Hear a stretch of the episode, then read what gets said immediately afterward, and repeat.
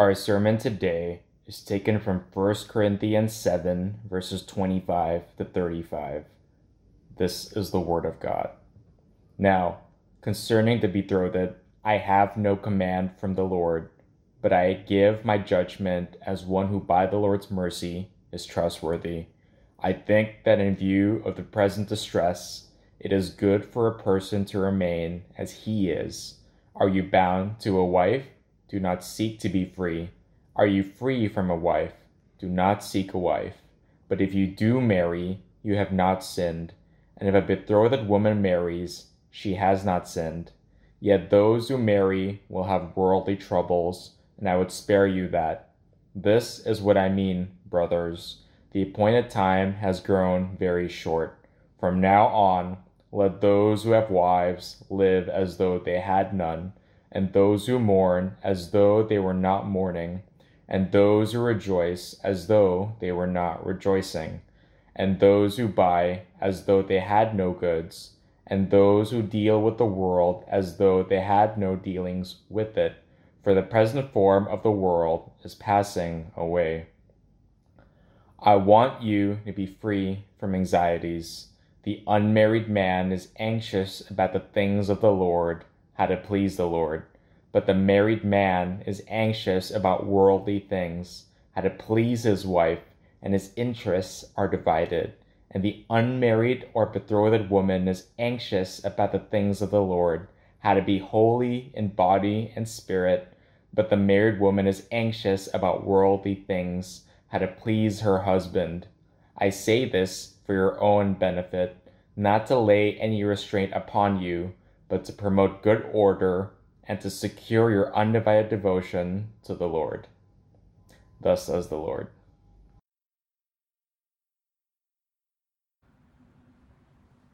Let us pray for the preaching of God's word. Father in heaven, our hearts are so fickle, Lord, and we're so easily discontent, questioning your grace for us. But you, O Lord, are faithful, and you renew your mercies and grace to us every morning.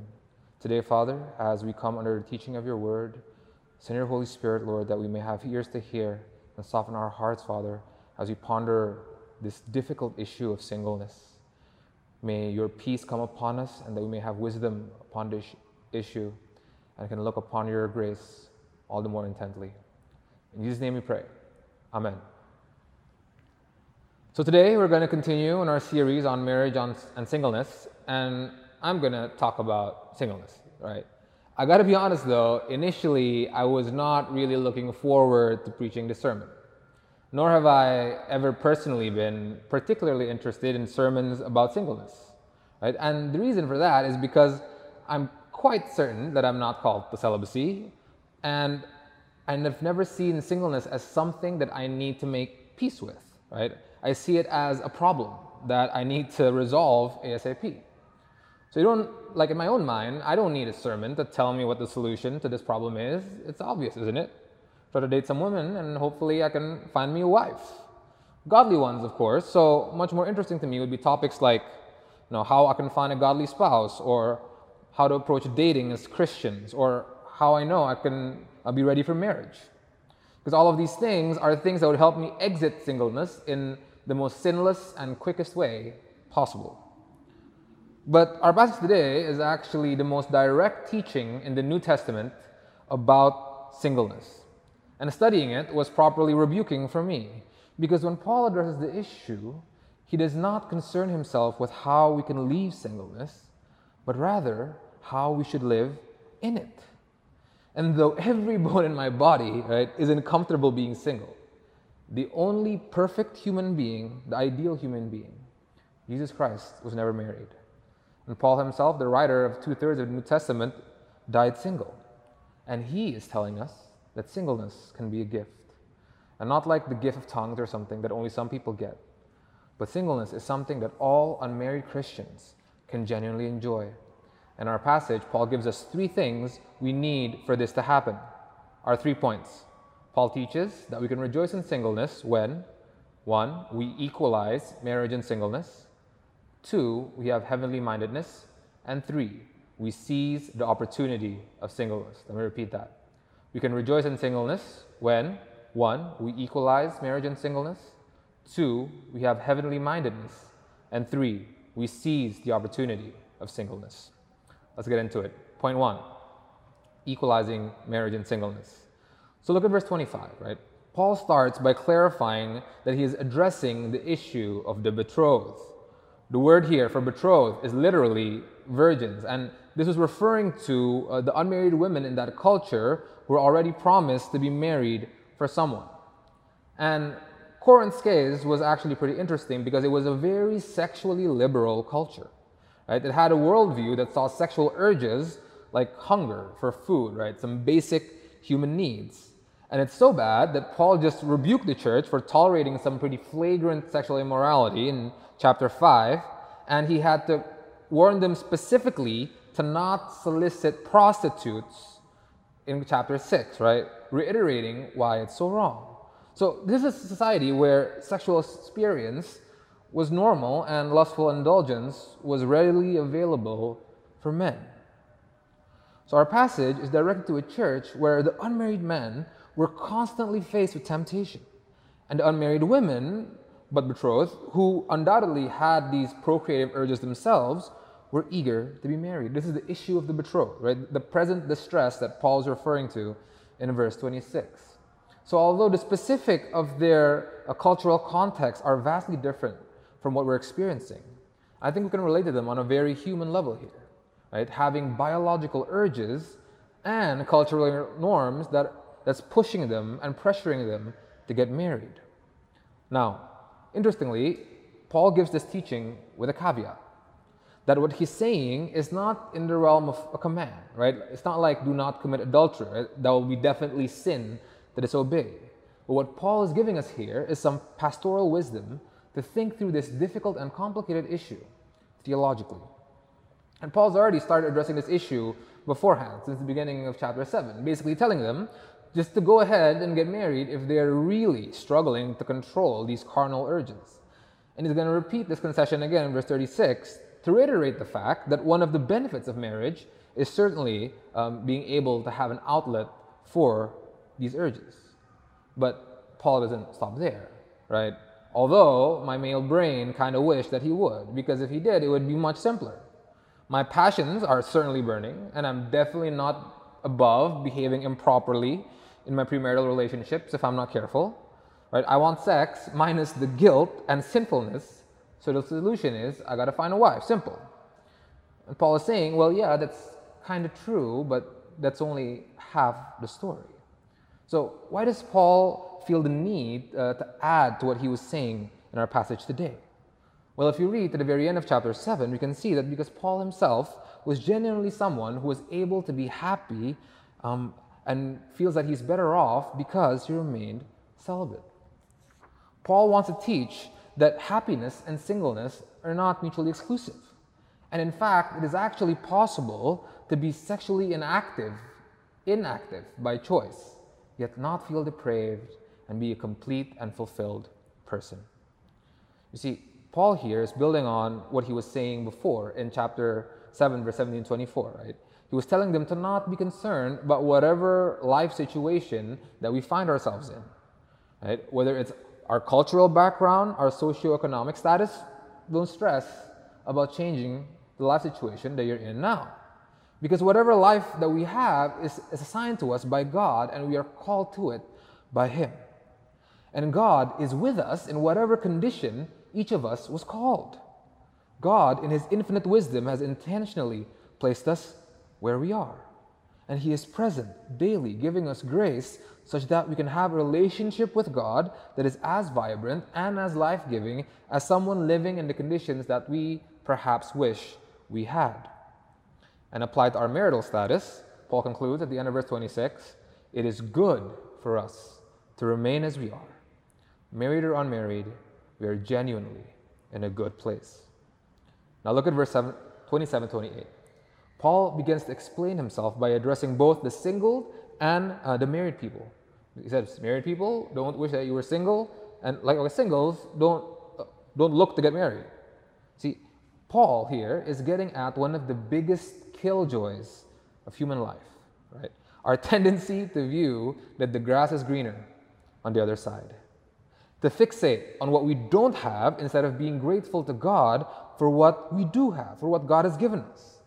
And especially when we're dissatisfied with our lives, what other people have would seem suddenly much more appealing, tricking us into believing that their lives must be so much better because they have what we want.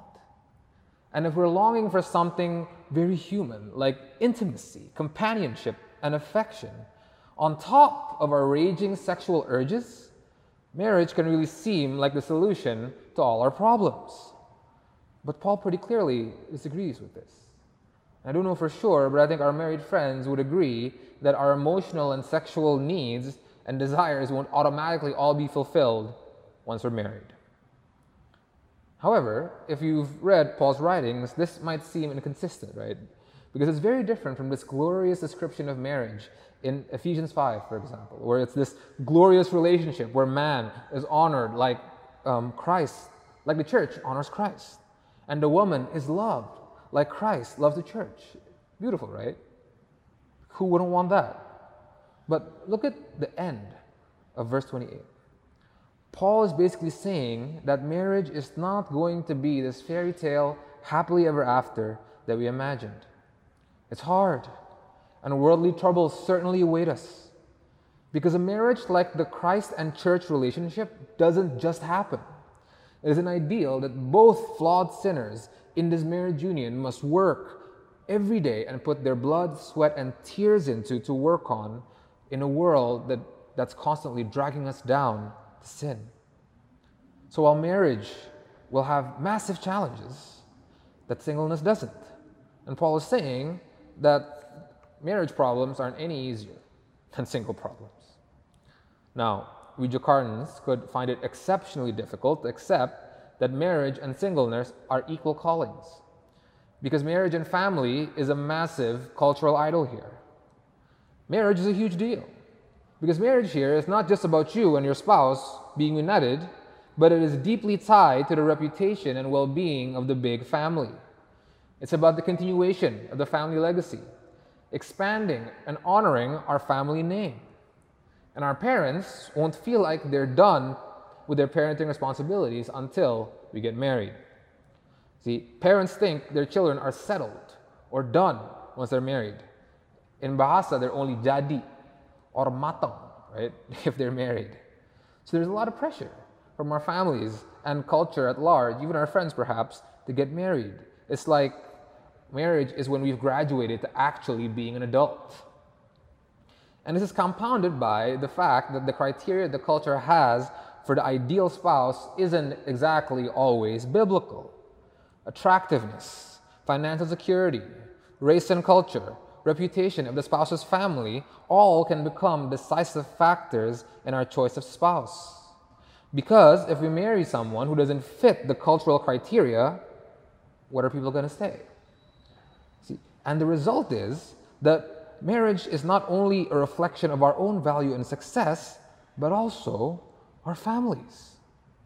Therefore, the culture doesn't teach us to look for a spouse who's mainly a partner for us, that's mutually edifying us, encouraging our faith to greater depths, but some messianic figure who can lead us out of the wilderness of loneliness, cultural pressures and expectations, sexual frustration, and middle-class income, and into the promised land of companionship, social approval, sexual satisfaction, and financial security for generations. A high bar with no human can really reasonably live up to. Right? No wonder our search for a spouse here can be so anxious, frustrating, and often hurtful. But despite what the culture says, Paul's teaching us that our marital status neither determines our value as people or our relationship with the Lord. It's not a matter of sin. Despite what our earthly fathers might expect or even demand, our heavenly Father is happy with us either way. That vertical relationship doesn't change. We can enjoy as healthy, intimate, and life-giving relationship with God as married couples. In fact, later, we'll learn that singleness has its perks. But Paul's point here is that we need to stop romanticizing marriage, that it'll be this be-all and end-all of all existence, this superior phase of life that will resolve all of our insecurities, loneliness, and sexual frustrations. Although marriage should be an amazing experience, so should singleness be, because the God who makes any marriages amazing is here with us, making singleness amazing. They are different, but very much equal paths of the Christian life. And friends, I understand that looking at marriage this way is both countercultural and even counterintuitive. And it is a truth that my own sinful heart stubbornly resists to believe. Because the truth is, I'm not happy being single, and it seems like Paul is suggesting me to not seek something that could foreseeably make me happy. And I think Paul is aware of this tension. So these next few verses are directed at helping us understand how we can come to see this too. So point 2, have a heavenly mindedness. See, Paul is saying in verses 29, 31, what Paul is saying can sound really weird and be easily misunderstood, especially by people who are reading a translation of his writings 2,000 years after it was written. Look how Paul begins and ends his explanation of this thought at the beginning of verse 29 at the end of 31. Right? Verse 21 says, "The appointed time has grown very short." And verse 31, "For the present form of this world is passing away." Now, what happens after this very short time? When does the present form of the world pass away? It's clear, right, in the Bible. It's when Jesus comes back. And if this is true, Paul is saying that those who are married should live as they're not. Like, wait, what? You see, Paul is certainly not suggesting that the fact that Jesus comes back gives us license to not honor the covenant of marriage and go on living the way we want, as if we're single. But what is behind what he's saying is this understanding that marriage is not a permanent institution. Once our spouses or ourselves dies, the marriage union is dissolved. The marriage is over. This is why the Bible teaches that in the event that the spouse dies, it is perfectly legitimate for us to remarry. Jesus himself explicitly taught that in the new heavens and the new earth, once we've been resurrected in glory like Christ himself, there will be no marriages. Check out Matthew 22, verse 23 through 33. So, while marriage is the most important human relationship that we have, there is still a more important eternal relationship that we have with our Lord, which must take priority and we must take into account. Therefore, in order to have a healthy view of marriage, we must always consider it relative to this heavenly reality. And if we can do this, marriage will still be this glorious and beautiful thing that is a blessing from God himself. But it won't be our idol. It will not substitute God in our lives. We won't look to it to justify our existence. It won't be this ultimate thing that we must have in order to have security, significance, and value. And it won't preoccupy our minds and our hearts more than God. One of my favorite theologians, Gerhardus Vos, calls this MO of always considering our present circumstances in light of Christ's coming, heavenly mindedness. And Paul, you can see in verse 30 and 31, applies heavenly mindedness not only to marriage, but to every aspect of life. If you're going through a difficult season, as so many have been going through this year, and we're mourning, Paul is saying that if we have heavenly mindedness, we would not fall into despair and hopelessness, believing that all is lost. But we can be genuinely full of sorrows, yet rejoicing, holding on to the hope that there will come a day when Christ wipes away every tear from our eyes. If we've been blessed and is able to genuinely rejoice, if we have heavenly mindedness, what caused us to rejoice would not be the ultimate pursuit in our lives. We won't be chasing the dragon, constantly trying to somehow replicate or one-up that experience of joy, or being overly dependent on anything to be our source of joy. But we can be grateful to God for what we have received, but at the same time, consider all things lost compared to knowing Jesus Christ our Lord, who we will see in glory after all things pass away. Paul continues using the example of material possessions. If we buy, it's as if we have no goods. A clearer translation of the Greek is perhaps as if it's not ours to keep. So if we have heavenly mindedness, we would still buy things because, we need things to do stuff on earth. But what we'll buy will not be where we find our security, significance, and value. We won't take pride in it, because whatever we have on earth will be taken away from us anyway. But the treasures that we have in heaven, moth nor rust can destroy, right? Nor thieves can break in and steal. It is ours in Christ forever. And look at verse 31. If you have dealings with the world, if there is anything that the world that's offering that we need to use, we must act like we have no dealings with it, that we're kind of detached from it. See, the NLT and KJV somehow translated it in a more understandable way, right? It's to not be attached to it or to abuse it, right? This is the most sweeping of all the examples Paul gives of heavenly mindedness. And it's teaching us that the posture of heavenly mindedness should make us realize that this world is not our home. Like Israel in the wilderness, living in tents, waiting to receive the fullness of God's promises. That's what our life is like, this wilderness context. Therefore, our aspiration would not be to build our own kingdoms here on earth, not to leave a legacy on earth, not to maximize our own prestige and comfort, because ultimately none of that will matter. The present form of the world is passing away. Still, take advantage of the opportunities we get, work hard, enjoy life, do your best, but do it knowing that at the end of it all of it, as Ecclesiastes says, are vanities of all vanities, like chasing after the wind. So, heavenly mindedness, friends, is not proposing this stoic way of life where you don't really care about anything and are just waiting to be done with life and go to heaven. But it does require us to be sober-minded about our earthly life and always to look at it in the context of eternity.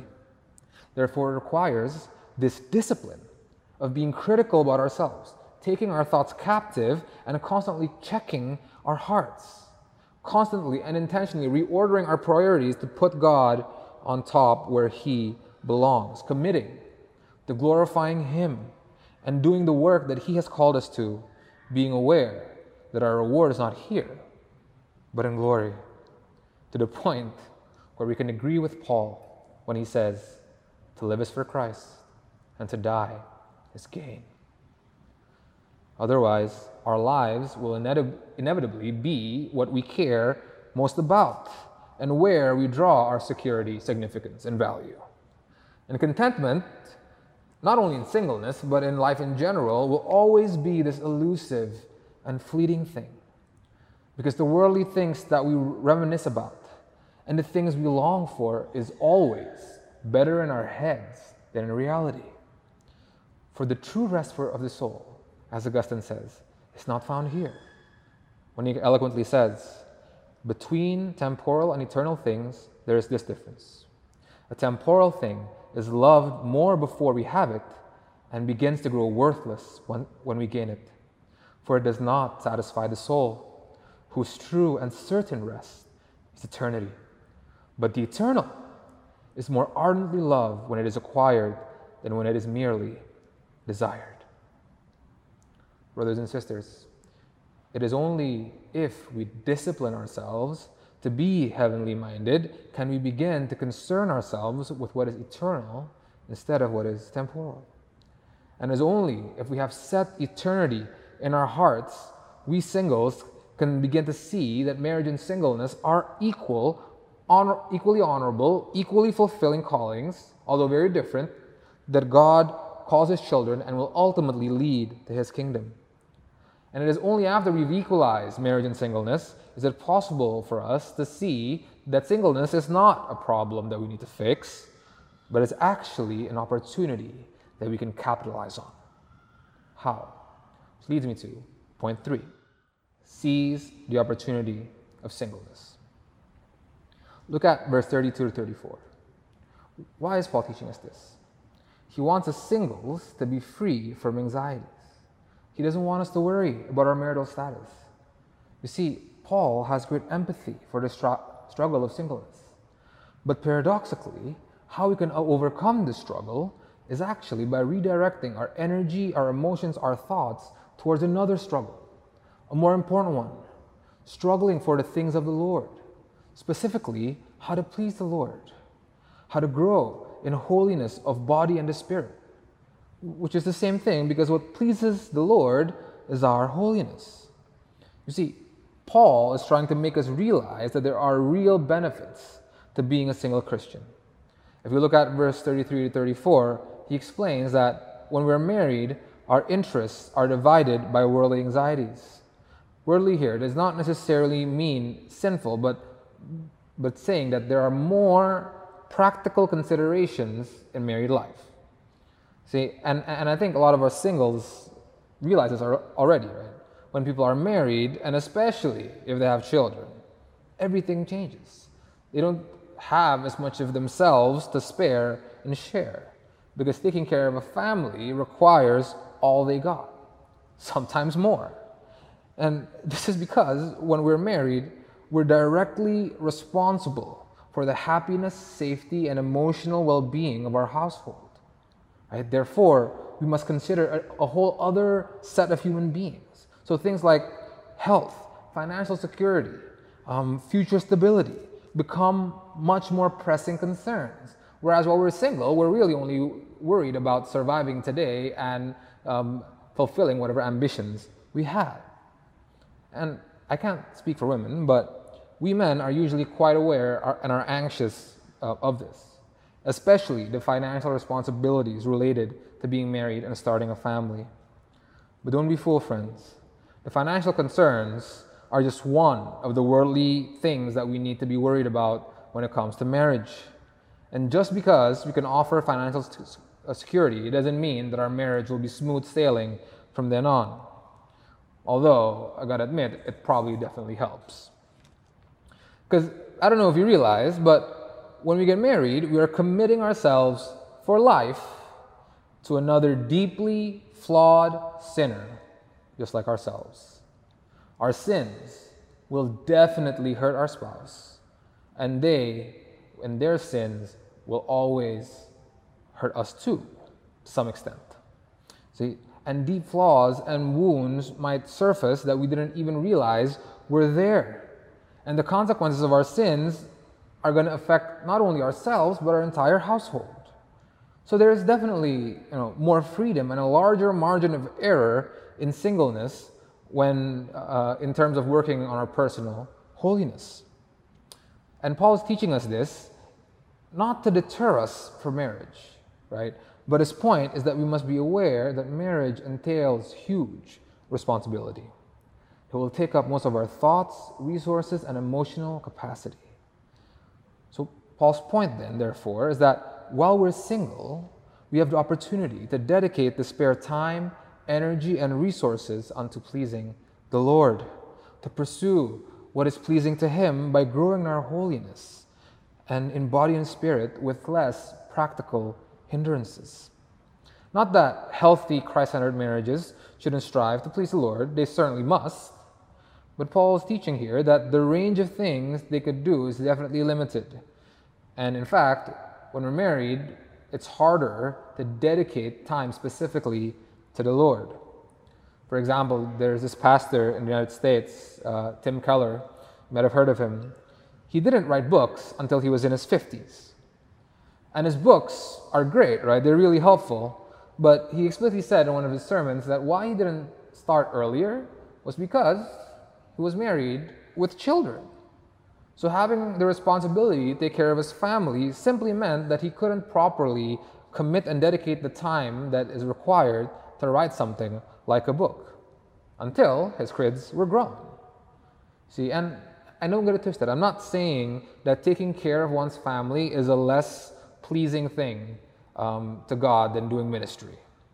Right? The Bible does say that whoever does not provide for his family is worse than an unbeliever. And God is certainly pleased to see us obey his commands. But being without a family frees us to more options, more opportunities to be creative and expansive in our ministry. We can do so much for the kingdom of God and grow in our knowledge of God more intentionally and intensely than when we were married, without being anxious of straining family or being distracted by practical matters. Brothers and sisters, if we take Paul's advice here and seize the opportunity in our season of singleness by behaving properly and giving undivided devotion to God, we will find that in the season can be a much more pleasant and productive experience than perhaps we initially expected. But the problem is, we often use our single seasons in very much counterproductive ways. Look, after going through something like a rough breakup, anyone can feel jaded about relationships and say that they're happy being single for now and that they want to work on themselves. What that often means is that they're going to focus on their career and make some more money, or they're going to work out more and become more attractive, or they're going to do things that they weren't able to do when they're single. You see, and this apparently could put them in a better position to find a better spouse. Now, that might totally work in the secular world, and I'm not saying that those aren't worthy and productive pursuits. But as far as the goal of finding an equally yoked Christian spouse, that doesn't get you very far. Because if we believe that it is our wealth and physical attractiveness that increases our chances of getting a spouse, then the spouse that we get will value us for our body and our money, with the hope that hopefully we can get some emotional support from us and perhaps even spiritual guidance. Right? So it becomes this totally transactional and superficial relationship. And eventually, if we don't find someone, the stresses of this world is going to get to us again, and then we're going to get lonely or bored, then we're right back at square one, being discontent with singleness. But if what we really want is this Ephesians 5 kind of marriage, our best bet is to commit ourselves to undivided devotion to God, and to seize this opportunity that we have in our seasons of singleness to grow. Because for men who are supposed to love their wives as the church, the best thing we can do is to work on being more like Christ so that we can love like Christ. And for women who are supposed to submit to their husbands as the Lord, the best thing they can do is to actually feel joyful and comfortable submitting to the actual Lord. But ultimately, though, brothers and sisters, this passage is not telling us how to get a Christian spouse. Right? It's not telling us to work on our faith so that we can get a spouse from God. Though he's certainly capable, what this passage is doing is that he wants us to be at a place where we're able to be free from anxieties about marriage. Because our devotion to God fills our hearts so much that we're not worried whether or not marriage is something that God has for us in the future. Because we trust that the Lord knows best and is not trying to withhold anything from us. He will not give us a snake when we ask for an egg. And in fact, God has already given us the very best thing, our Lord Jesus Christ, who paid the penalty for our sins with his life on the cross, such that it is possible for us, the church, to be his bride and to have this eternal future with him in glory. Do you believe this? So let us discipline ourselves in heavenly mindedness so that we can stop this idolatry of marriage that our culture feeds us. And let's equalize the value of marriage and singleness such that we can willingly pursue and enjoy to the utmost this precious relationship that Christ gave his life for. And look, in all likelihood, we're not going to be in this season forever. Very few people are actually called to that. And those who are actually at peace with it. Though this season might be a little longer than perhaps most of us would like. So I myself need to repent from this idolatry of marriage in order to see my time being single as a genuine opportunity, and my mental health, my ministry, and hopefully my future marriage will flourish all the more because of it. And again, I'm very sympathetic that life in Jakarta for singles can be exceptionally difficult. We constantly face pressure from our families, ridicule from our peers, and anxiety from our own hearts about this issue.